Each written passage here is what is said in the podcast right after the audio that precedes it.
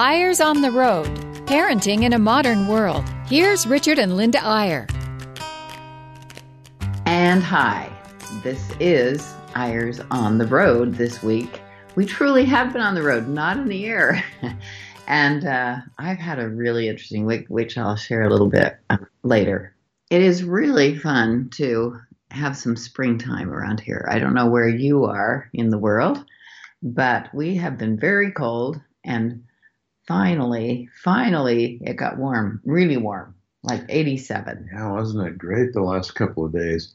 And this this round the world trip that we got off of, we were in hot cold, hot cold. One day we went from Dubai where it was 102 to Moscow where it was 39 minus 102. it was really cold. In fact, at night it was below freezing, but it, it cracked up to 39 during the day. So we're glad to be back, and we're going to do. We we did a show back in September, or excuse me, back in February, three months ago, on teaching children values, and had a lot of response on that, a lot of interest, and so we're going to talk a little more about the idea of having an offense where the goal is to teach certain values very deliberately to children in a very organized way because it turns out that the best way to protect kids is not to hover over them or hire a bodyguard or monitor them or whatever. I mean, we do we do all those things if we can, but because kids need a lot of protection.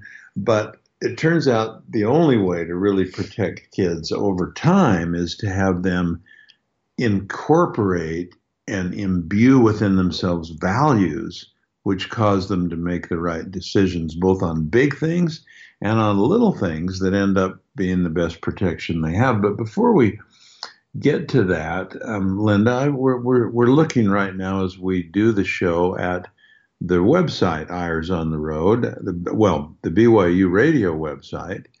And we just want to point out how great a job BYU Radio does on this website. I mean, you you go on BYURadio.org, you click on the list of shows, and there you see our smiling little faces, and you click on Eyres on the Road, and then you've got a quite a little menu.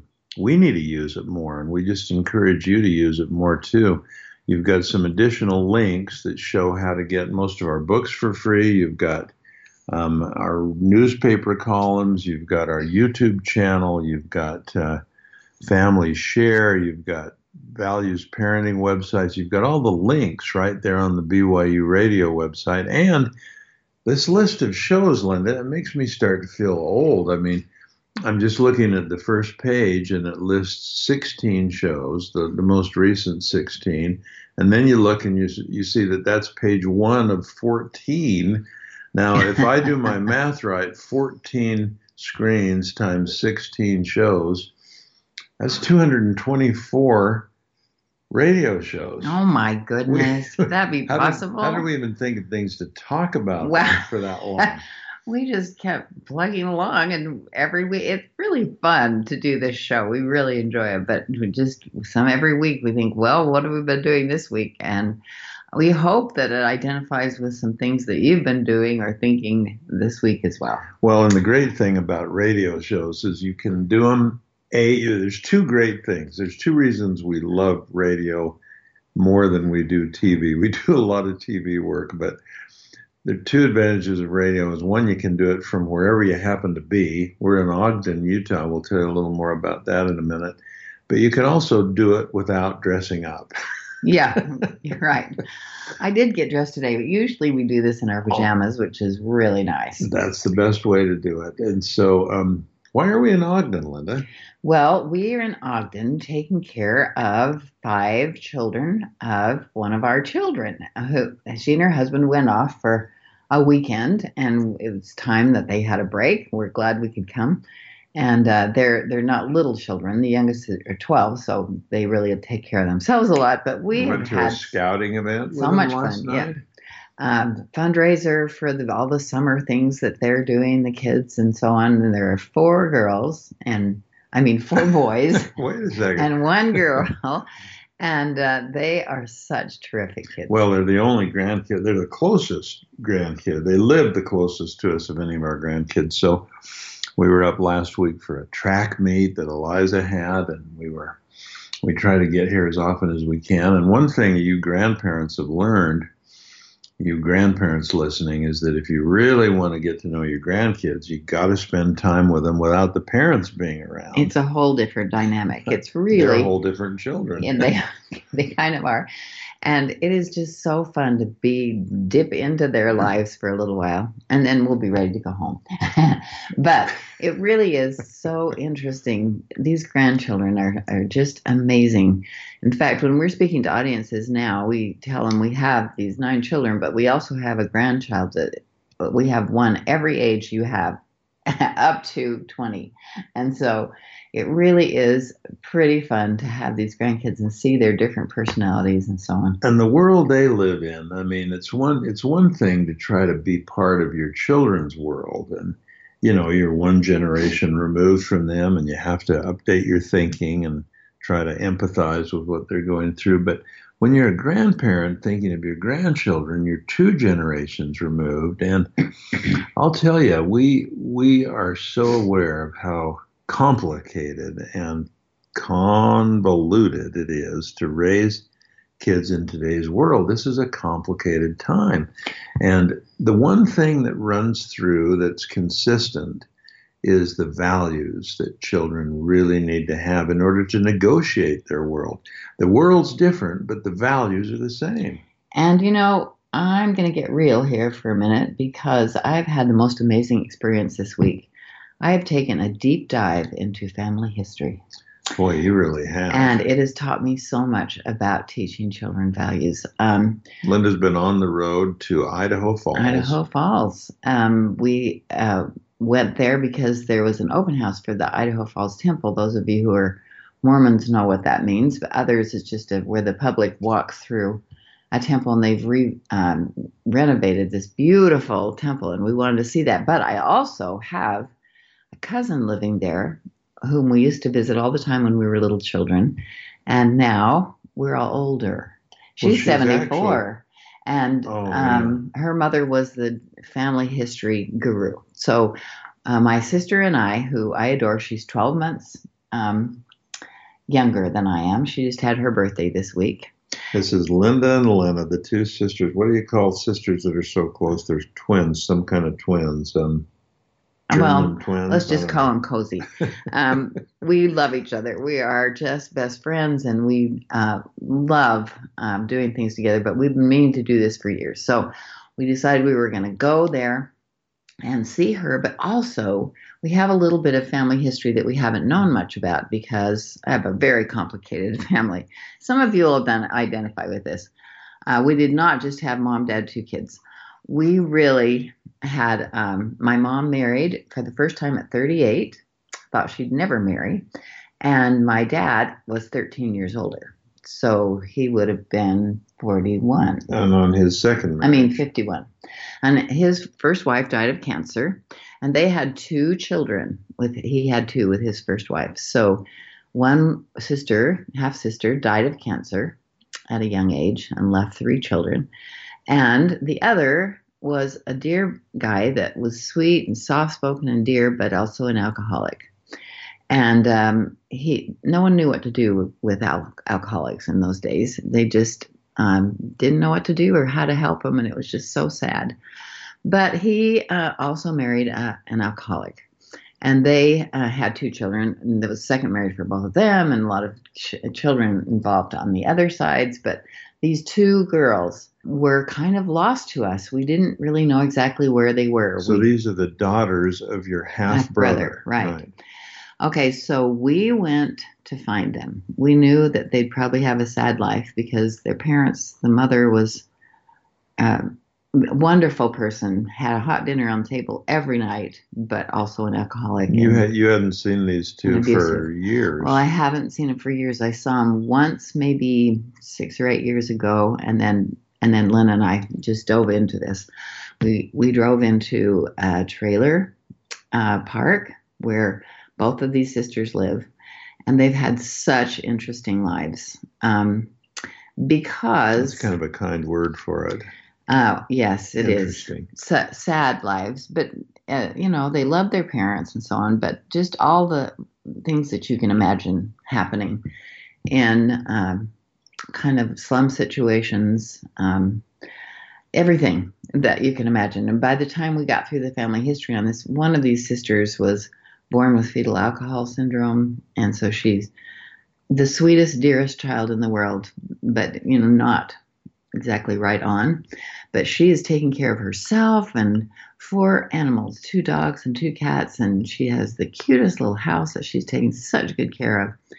But wow, what a life! And it makes me think, what, what, how could we have changed these lives? And and really, the bottom line was, you know, somebody made some parents made some, Some bad, bad decisions, decisions. along the way. But you know what I want to do? Just interject on that, Linda. I mean, here uh, we're going to get into this whole question again of how do parents teach values to children, which, which in turn not only protects them but sort of charts a course for their life. And when you look at these two daughters of your half brother, it is the lack of of many of those values that have put them in difficult situations. But I just I've experienced this vicariously, and the interesting thing is the one value that those parents really taught those girls is that they should be kind and help other people. And despite all their difficulties, that's sort of the hallmark of their lives. They try to serve, they try to help people. Honestly, they are pretty, and also loyalty to each other. They adore each other. They're both in their 60s now, but uh, one is a nurse, and one, and the other one uh, worked for a long time as a nurse's assistant and in rest homes and helping people. And then she moved in with her sister and took care of her kids while her sister went to school. And and yet, you know, there are that's kind of the one bright point in their life is that they've, Right. they've helped. And what what we want to do in the second half of the show, and we've got a couple of minutes before we go to break, but I I just think what happens in so many families, and, and not particularly your family in this case, Linda, but just the families we work with day in and day out. So often the parents make the assumption, well, I live by certain values and I have certain things I hold dear, and therefore my kids will just sort of pick those up by osmosis. And it's so interesting how instead of having an offense, we often have a defense as parents. We're like, well, things are fine now, and if if my child has a problem or makes a mistake or makes a bad choice, I'll try to go in and solve it. I'll try to help him. I'll be there for him. Well, you hear that from parents, and it's a wonderful thing. I want to be there for my kids. But what we often don't do in parenting, which we do do in most other aspects of life, is to have an offense and to have a goal and to say, these are the values I want to teach my children. They're not just going to happen. I need to teach them one at a time. I need to be deliberate about it. And then you set up a strategy and you go about it. And the thing we've found over and over that works for parents is to focus on just one value each month, not on 10 values, just one at a time and really try to teach it. And there are some methods we can give you to help you do that. So be thinking about that. And Linda, what are your, your final thoughts on, on these these nieces? Are they nieces? Well, they're nie- yes, they're nieces, and uh, I just learned so much this week about that, and we'll continue that conversation and give you some ways to teach some values to your kids in the second half. So hang on, so that um, we don't end up like they did. Bless their hearts. We'll be right back. We'll be right back after this break.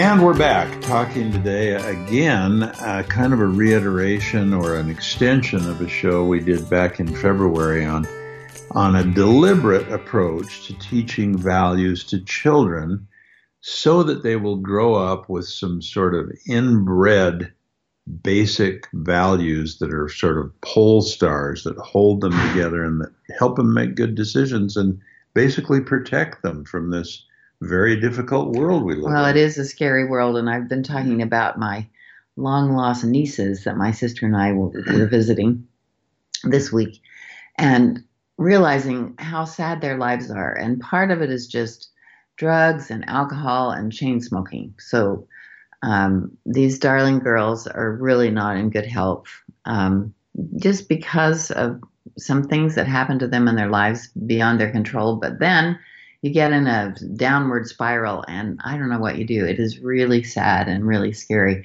But, you know, they do have some wonderful values, these girls. They love each other and they take care of each other. And they have um, problems with their kids. One of them never had children, but the other had a couple children. One's fine, the other one is not.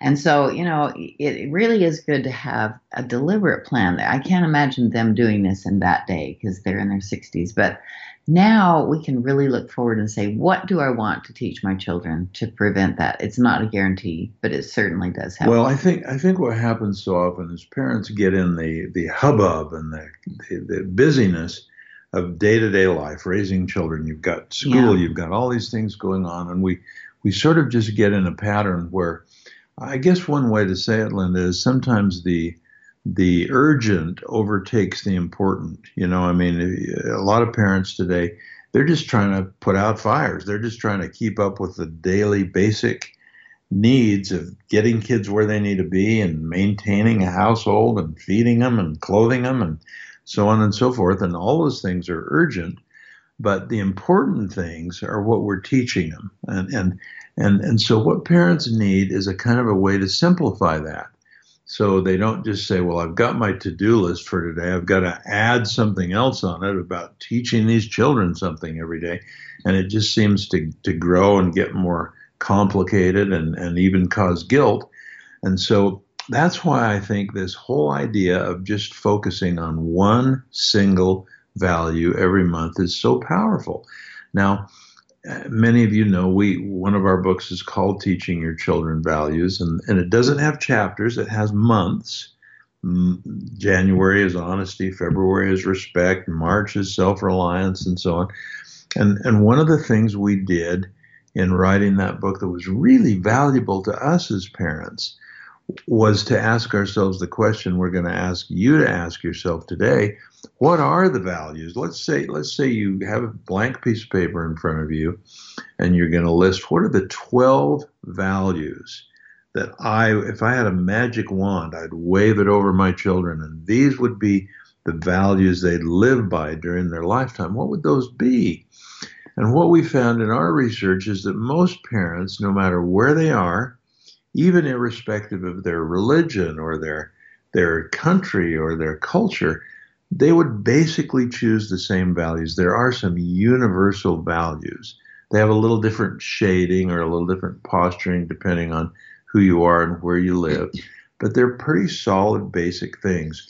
And uh, you, well, you might agree with our list of 12 or you might change it a little bit. The important thing is to decide what those values are for you. Well, we had a hard time really coming up with all those values. And when we did that book and we took it to a publisher or we asked for an interview to see if people wanted to do, to do it, they said, "Wait, you can't decide what people's well, well, values well, back are." up a minute. This was a book. Let's give them credit. This was Random House, and they asked us to do a book on values, so they were really into it and and our oh, first oh, task true. was coming up. That. Our first task was coming up with what those values would be.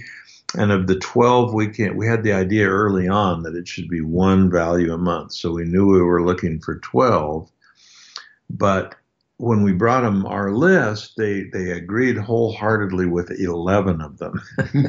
Sorry, that's just to get you to where you were. Oh dear! Now they gotta you gotta know what the twelfth one was. Well, the one they didn't agree with was fidelity and chastity.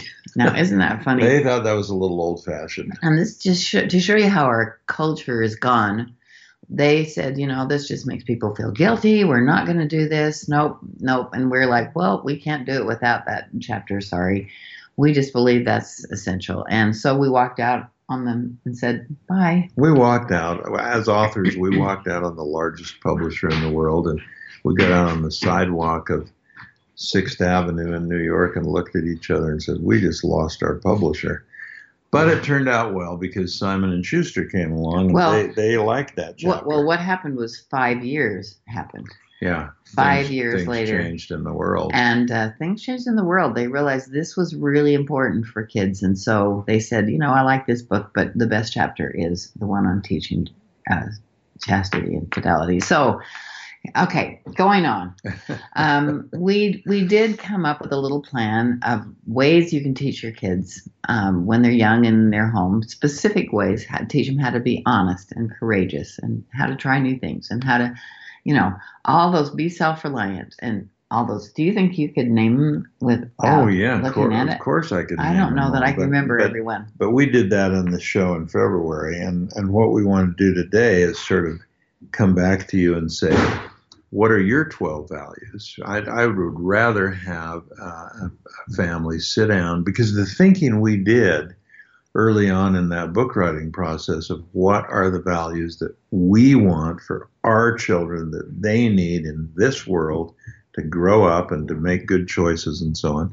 That was part of the part of the the benefit to us as parents is really thinking about what those joys would be. But then the real breakthrough was that once you as a parent figure out what those are, and, and right now, if you were listening and you and you wanted to go on valuesparenting.com, you'd find the list of our 12 values. But I'd actually prefer you write a list first of what those values are, and then uh, for you, and Yeah, then and see how that compare it- compares, and compare yeah. it with ours. But but the real point we want to get to and spend a little time on today is why is it such a big deal and such a beneficial thing to have one value a month that you focus on? Here's here's what we've figured out, and this is not just our experience, but that of so many other families. When you start a month off, maybe in a family meeting or a family home evening or whatever, and and you establish, okay, our concentration, our focus in our family this month is going to be, let's say, the value of respect. And so we're going to talk about that. We're going to think about it as a family. We're going to look for situations where that happens. We know a lot of families that'll that'll make a banner, the the Smith family value of the month, respect. And they'll hang it in their in their kitchen or in their family room or whatever, and that becomes the focus. And what surprised us is you know, because we were so busy in writing this book trying to come up with methods. What's a story that teaches respect? What's a game that teaches respect? What's a an exercise you can do?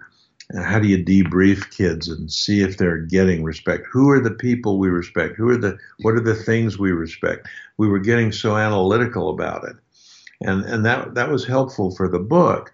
But the feedback we got is that parents would say, you know, the main method is just to designate it as the value of the month because then what happens is everything becomes an example. Once you're focused on it, you see someone who writes graffiti on the wall and you say, is, is he respecting that person's property? Or you, you hear someone talk back to a, to a parent, is that child respecting the parent? I mean, things just happen. Well, they do happen, but you have to have some things in mind you're going to do. Like, um, of course, we never had any children that disrespected us. Oh, of course not. No, we had a child who was driving us crazy one year, just driving us crazy, just talking back and being kind of disrespectful. Like, how can you be so dumb? You know, those kinds of feelings. She didn't say that, but that inner voice, that's how she said it. And, um, or kids, you know, saying, I, nah, nah, nah, I don't want to, you know. And we, we figured that the best thing we could do to them is set it up in a family meeting. This is what's going to happen when you're disrespectful. We're going to just look at them and say, let's start over. And that is their clue that that is not appropriate. We're going to start over. You keep saying uh, what you just said until it turns into a respectful comment. And it really was kind of a fun little game. It's like, okay, let's start over. Sometimes it wasn't a game. It was they were mad, and we had to keep going. Okay, nope, that's not right. Let's start over. Let's start over until we got to the right response. Well, uh, that is an interesting sideline, Linda. That a lot of a lot of the problem that kids have with various values is not that they don't believe in them; it's just that they don't understand them.